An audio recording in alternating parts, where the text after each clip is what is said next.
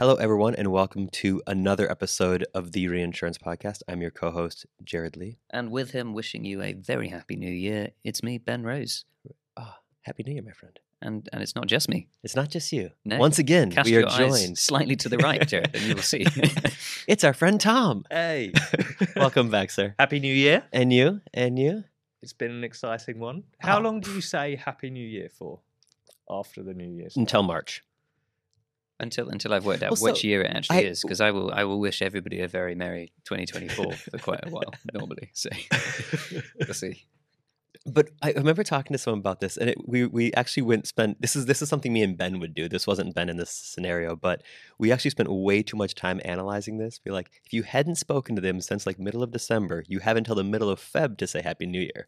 But like, if you saw them, like the so you have a rule. there's like there's like There's like a hard and fast cut, There's like- regardless of whether you yeah. offend them or not. correct. This is actually something we, we've done in Supercede. So if you log into Supercede, uh, you know, just I, I hope it's been released by now because we've given them you know lots of warning in advance. But I, you know, it normally says good morning, Yeah. log in, etc., and it bases it on the time of day. Well, depending on whether you've logged in in the time frame that Jared described, depends on whether or not Supercede will wish you Happy New Year or not. Yeah.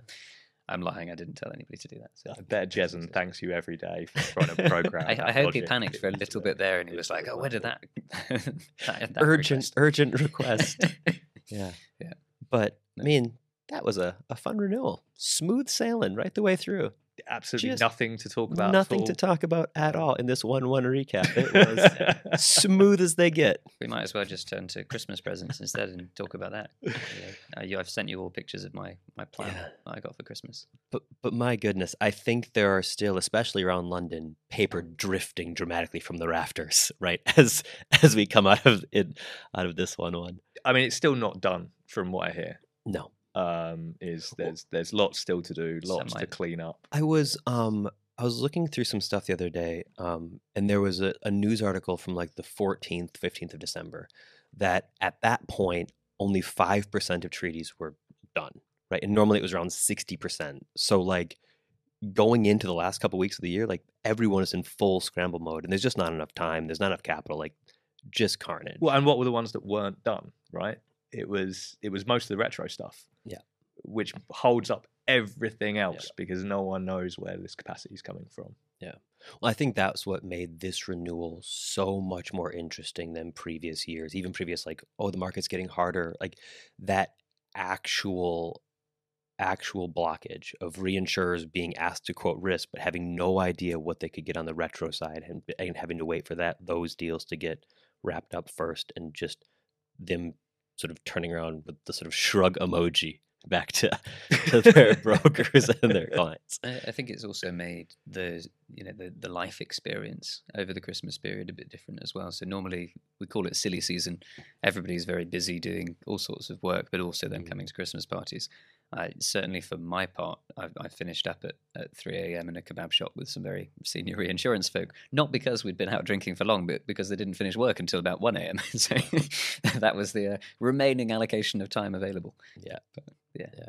Yeah, we we met up with some friends um before the end of the year uh who were retro brokers and like they showed up to the drinks like 11:30 at night and then we're on the jumping up and going to take calls like every 5 minutes throughout the like that's just the way It's when the market people was. who would never be seen in the city with their top button undone Yeah. look like bedraggled in the tie halfway down their shirt. Uh, I think we're here to see to hear some some anecdotes and stories and things as well that we've all collected together partly Mm. from this renewal series. I, I mean, that- I'm sure that I, as as a couple I think have already, we'll start to see some of the more formal reports come out with the analysis of what's happened, and there's a few that normally come out in February time as well. Uh, and we'll discuss those in a lot more detail when we can stare at some some hard numbers. Mm. But in the meantime, you heard it are completely anecdotal. Exactly, you heard it. Mean, Unscientific the review. qual, the qual is what you come from. This is not a stats-based podcast because that takes Yeah. far too much preparation for Yeah. a team that's busy building Supercede. We are a qual and dubiously anecdotal Yeah. form of media. Long shall that reign. But if you're- long you're- shall that reign, indeed. You're right. There's, I think, people like, you know, they categorize the 1 1 period as this frantic period of activity in late December where nobody knows what they're doing and they don't have time to see their friends or their family, which is you know meant to be the important part of the period of year. But a renewal season is so much longer than that. Yeah. And you know, I think we we've been talking about and characterizing this renewal season since August, September time, um, and looking at what was going to happen and theorizing about it. Yeah, I think, um, and you're right. We can sort of look almost like a year in review style on this one. Um, but if, even if even if you start back from sort of Monte Carlo, the the vibe and the sense in Monte Carlo, from my perspective, was kind of um, Boy Who Cried Wolf style. Everyone was saying the market was going to harden. Everyone was talking about capacity shrinkage and all of this sort of stuff. You just had Florida at that point. Right, well. right. And it was beginning, the Florida stuff was beginning to happen. But everyone still kind of had this feeling of like, yeah, we've heard this the last sort of eight years. Like we, we're gonna be fine. Like, sure, sure, we're gonna we're gonna sort of nod our heads to the panic kind of tones that are coming out. But but there wasn't a real sense of it's actually gonna shift right now. And And it, it was almost characterized in the weather. yeah, Uh, it was still hot and sunny and beautiful yeah, at Monte Carlo, and And I just It come back from my honeymoon. exactly, Yeah, exactly. It was it was overcast and grey by Baden Baden, and, and Yeah. we had snow in mid December. So Yeah. it's yeah, yeah, it because it the tone had shifted by by Baden, hadn't it? That's that's definitely the case. I, I think the big cedents are always at an advantage that early in the Mhm. renewal season. They've got these big portfolios and they've got some deals that are super attractive that everyone wants to be on. Mhm. Um, first year ever, we got to say that for cyber. um, but there's these big attractive deals that people they know that people will be fighting over, and then there's property cat. Um, and so they were looking to get ahead of the game, um, make sure they had everything buttoned up for all of these programs, um, and that they could go out and spend November and December horse trading. Yep. Um, now that's that's a sensible plan to have, but I think I think we saw a lot of people trying to turn on sixpence, Yeah. um, and change strategy very late on. Yeah, I mean, and I guess you've had. If we we talked about looking at this year as a year in review, but if you go back even further and you look at the the written strategies of many traditionally sort of non cat focused, non reinsurance focused vehicles that have come into the market with what might be not unfairly called tourist capital or capacity, looking for a bite at growth in insurance and reinsurance. And the only place that they've been able to get a substantial enough foothold in the market has been cat. They've come in because those are the panels that have made room for them because it's a fairly commoditized class. And they've started from being, you know, that bottom 5% on the program that, you know, that's gradually filled up to being actually a quite a significant chunk of the program Mm. to the point where at the same time you've had all of these big you know top five reinsurers in some cases steadily reducing lines on on certain cedents such that when the bottom falls out and there's only the the big five and beyond who have just kept their their participation or stayed where they are or even reduced in some cases there's actually then a giant hole Yep. uh, left in some of these programs where they've relied on you know capacity that's now pulled out of the market completely in some cases. Uh, in other cases, where the actual whole company providing the capital, capital has pulled up, has closed up shop, and in some cases where you know ILS or or similar collateralized stuff had, had been filling the gap that actually thought, you know what, not had a great experience in the the HIM era. Yeah. Don't really want to trap up my capacity again. I and I can get better returns elsewhere. So suddenly, actually, cedents have got a really hard battle to to fill up massive gaps in their programs. Yeah, because because not only I mean you saw a lot of people publicly pulling out of classes, publicly stopping writing reinsurance or retro full stop, and historically, a company saying we're going to pull out of a class like you left a five or ten percent gap in a program or two, like they would just go around and, and fill it elsewhere.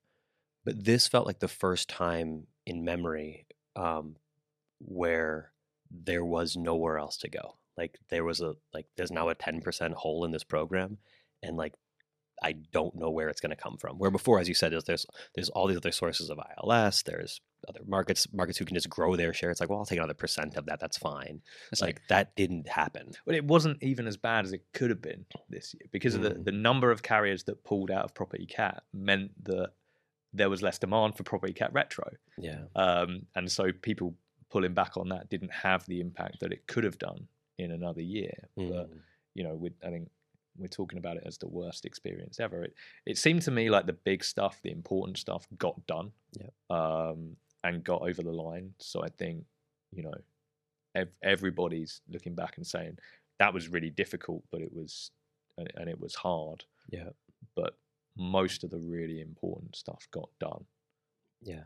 What do you think it's I mean, the thing that interests me now is what has this renewal season done to relationships? What has it done to um, the reputations of firms in the market? Like what will what will 20 what will the renewal season at the end of this year look like? You know, we talked about how Andy Marcell sort of wagged his finger at the market about slow quoting and all this stuff early in December. Like when we go into the end of the year, will people be more willing to support those sort of brokers pushing back more aggressively? Will people still try to hold firm? Will they be annoyed by how markets behaved against each other? Will relationships be burnt?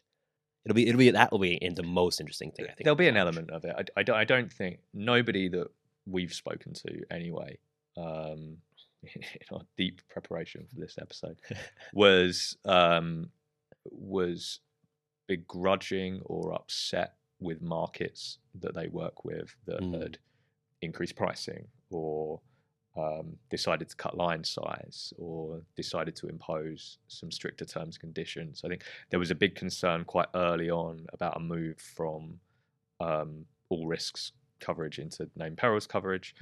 Um, I think most reinsurers kind of took a pragmatic look at that Mm. and and dealt with it through a restriction in terms and conditions rather than than that kind of seismic shift in the type of cover that they're offering. Yeah. Um, and I, I don't think there's anybody that would be upset with um, a market acting that way. Um, I think the thing that Andy Marcell and, and of course all of the big brokers are going to to call out um, is when quotes just aren't coming out at all Mm. when you're completely unresponsive. And uh, part of me gets why that happened because you know the the retro deals were done so late, Mhm. um, and so people didn't know where they stood.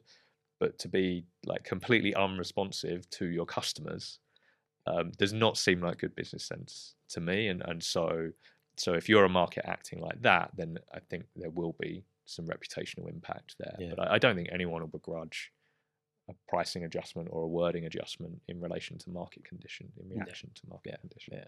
Well, and I think the brokers have been pushing so much on those little things over the, the duration of the soft market. I think the reason wordings, especially, got to where they were partly came off the back of the market's still soft. Let's push a bit further. Let's extend the hours clauses. Let's include a bit more exposure in these sets of things. So it was just a bit of a pressing bit by bit over what 12 years, um, 15 years. So so I think it was more of the market trying to claw back a little bit of that. And I don't think you're right. They'll they'll be seen as unjust.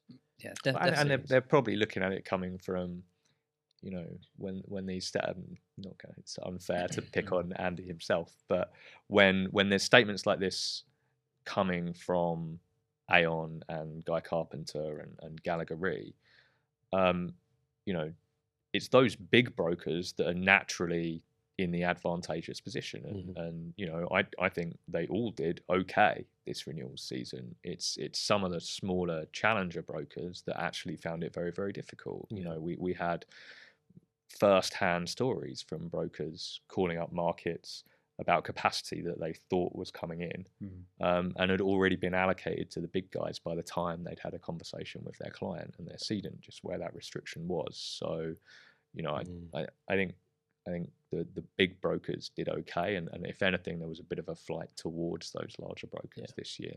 I think that's a, that's been the consensus in the market for a very long time. Is that in a really hard market, the big brokers have the most power because they can they can you know wield their weight a lot more effectively. And you're right. If if you're a small broker with two clients in a region, like you're gonna have a really hard time sort of securing sort of Swiss Re capital up front when when Aon's asking for all of it or GC's asking for all of it, right? For the big deals that are being done. So Well, or, or if you're you're in a small broking team, right, and and all of a sudden you're you're you're out to FOT with a deal, um, you there's no way you're going to get that deal placed. Mhm. You need to change deductible amounts. You need to change the structure of the deal. Like as an ex broker yourself, like Mhm. how do you even go about that process with three weeks to go? And I, th- I think as well, it's been exacerbated a bit by a reversion to we call it relationships, but almost senior heavyweightness in some cases, where because the conversation can't be on an account or a line of business level, and has had to move to a think of our broader trading relationship level. Uh, it's meant that unless you can turn up with, you know, somebody who can carry the look at all the business we do together card at the cedent level, at the broker level, at the reinsurer level, actually it's very difficult to do any kind of you know leveraging or horse trading to get things over the line. Yeah. You know, if you're a challenger broker, especially if you've only recently come into the market, probably you're co-broking for a lot of the business that you do anyway. And if you have got any solo accounts, you're not really going to be able to say, but look at all this other stuff we bring you, because you know, as brilliant as we think some of these outfits are, mm-hmm. they've not had time yet to really build that that breadth of of market power. Yeah, that will be going forward. What I think you'll see the impact of that, and and we we wrote and talked about um, a lot in 2022. This sort of rise of the challenger brokers and the sort of push into that space, and people f- maybe fleeing or taking flight from the big firms to set up shop, and they saw the back of McGill's and some success there.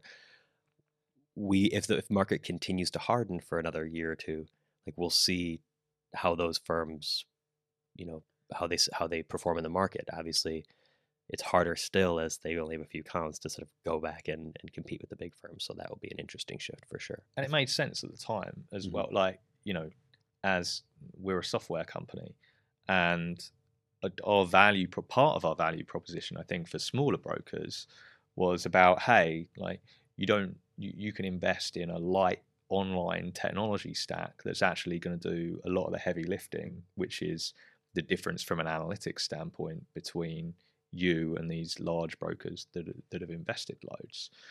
Um, I think what we saw this year was like that some of that actually coming home to roost, um, and and some of the smaller brokers that are incredibly entrepreneurial and don't have any technology legacy, but perhaps just hadn't got that strategy buttoned up, um, actually really struggled to make that difference in manpower Mhm. um, count and come through at the end.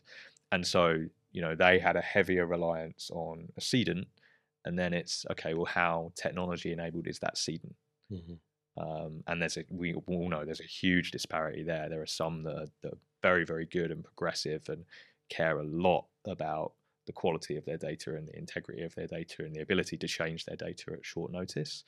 Um, and there's others that, you know, send over a raw SQL extract in October and say, hey, let us know when you got some quotes. Mhm. Well, those quotes came back in December and they were not good. Yeah. yeah. if at all. No, it is true, and I, and I think I mean we talk about data in in quite a general way here, but if anything, the the flight from property cat has meant that actually people are having to prove the value of their other portfolios a bit more than they've had to in the past. Like when- you say specialty data or casualty data, it doesn't really mean much a lot of the time. It's it's sort of quite standard and basic things. But when suddenly that's all you do as a reinsurer, Mhm. or you know you've shifted your attitude to the way that you write property cat, or you're only writing the property cat because you really believe there's something good in those casualty and specialty portfolios, that's when you suddenly start to get a little bit more analytical, really put under the microscope what's actually in these these bordereaux, these loss runs, these rate changes and estimates and so on. How are they going to be impacted by inflation? How is trapped exposure, you know, responding and, and so on in different scenarios? And those are really hard questions to be put on Mhm. the spot as a, a broker or a cedent if your reinsurer turns around and actually starts challenging, you know, those exhibits that maybe haven't had quite as much attention historically. and it's never the same question, Yeah. right? So it's so it's almost impossible to prepare for because it, it is like you say. I, I think what we heard from people were that they looked at the information that they had access to and said, "What about this? What about that?" It it wasn't that there was this this standardized super question set um, that everyone just reverted to because the market was a bit high, harder. Yeah. Um, it was it was very much let's look at what's available and let's interrogate it much more closely and see what other information that we can get. And Yeah. the companies that found it difficult to have that flexibility um, and be able to slice and dice the information that they had and look at things in a different way or look at another layer or with another lens um, into that information actually struggled to respond to a lot of those those queries. Well, I think you know we we come back to that sort of time pressure. If if a reinsurer poses the same question to five different cedents and there's constrained capacity that they have, the first cedent that comes back with clear answers gets the line put down, and the second ce- cedent comes back gets their line put down.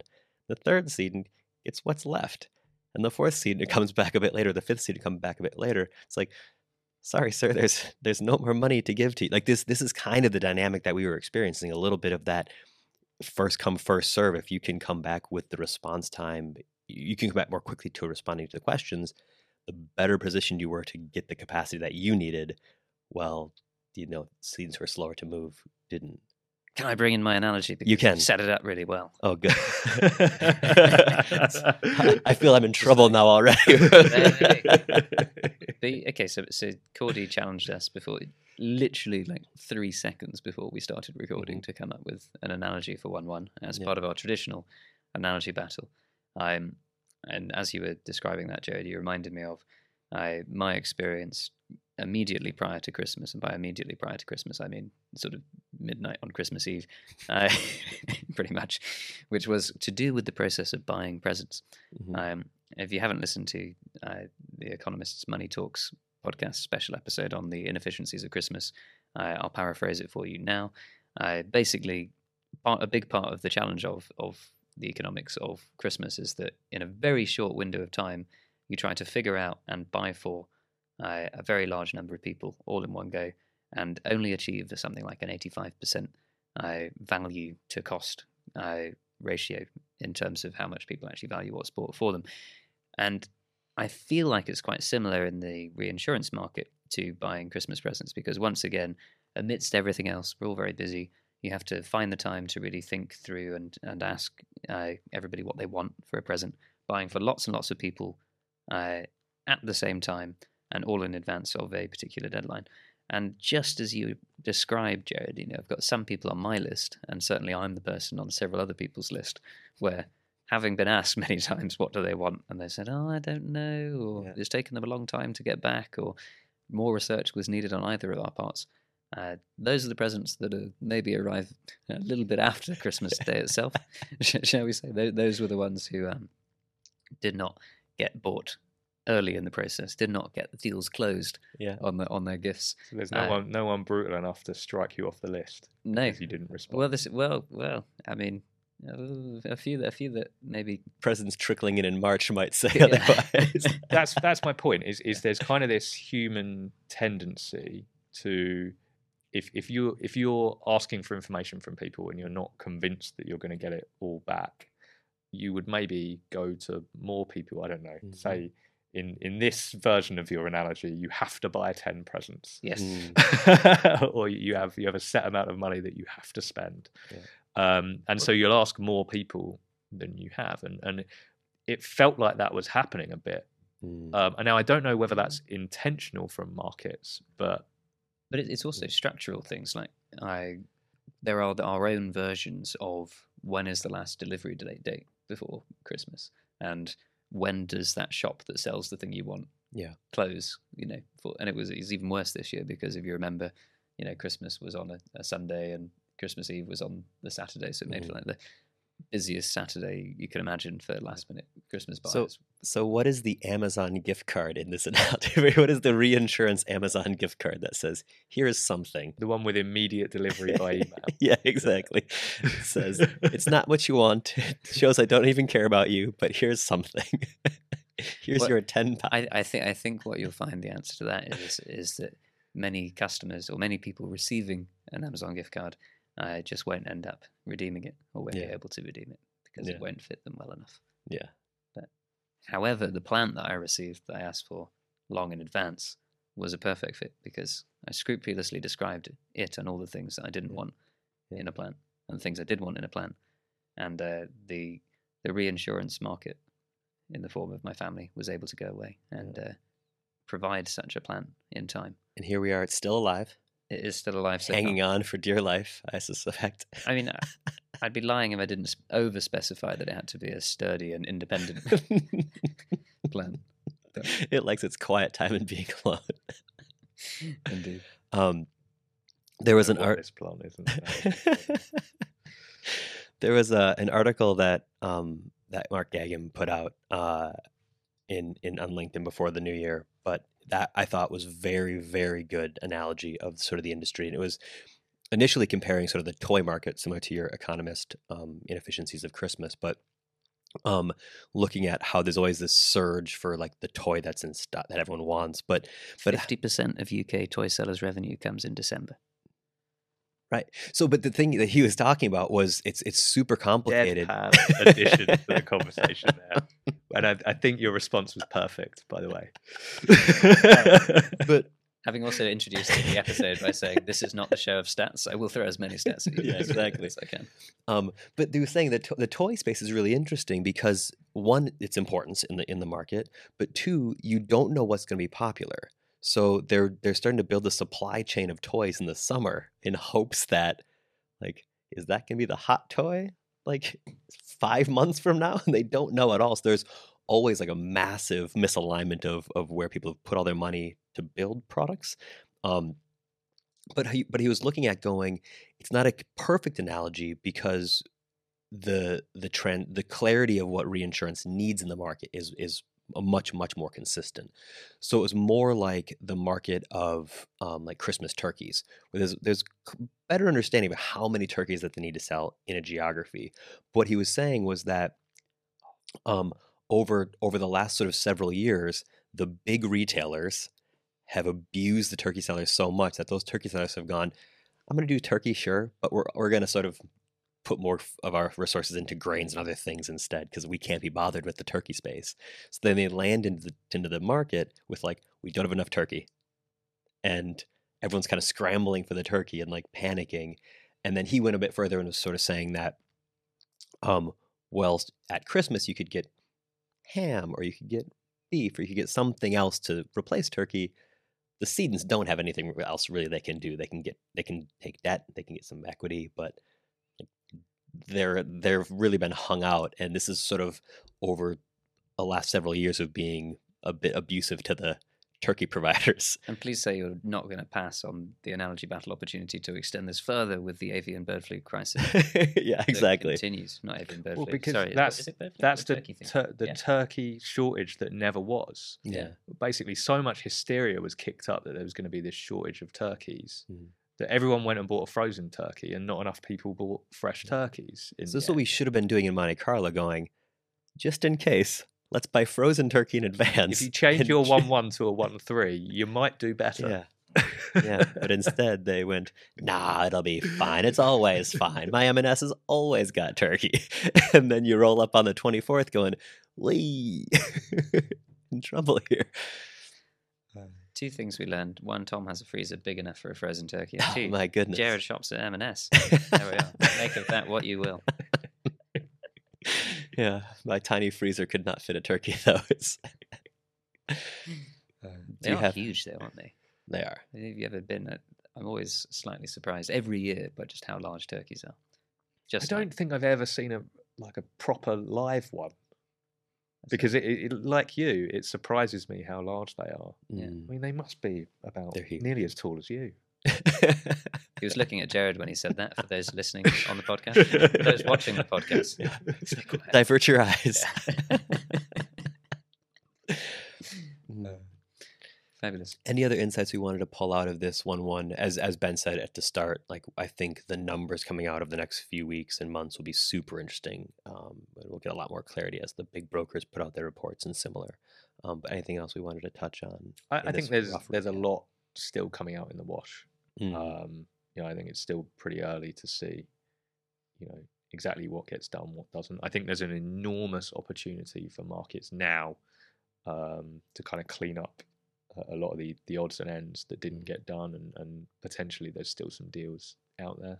Yep. If only there was a reinsurance software platform that allowed you to get your data in order really quickly for when these opportunities came up. Rumors are there is, but we shall.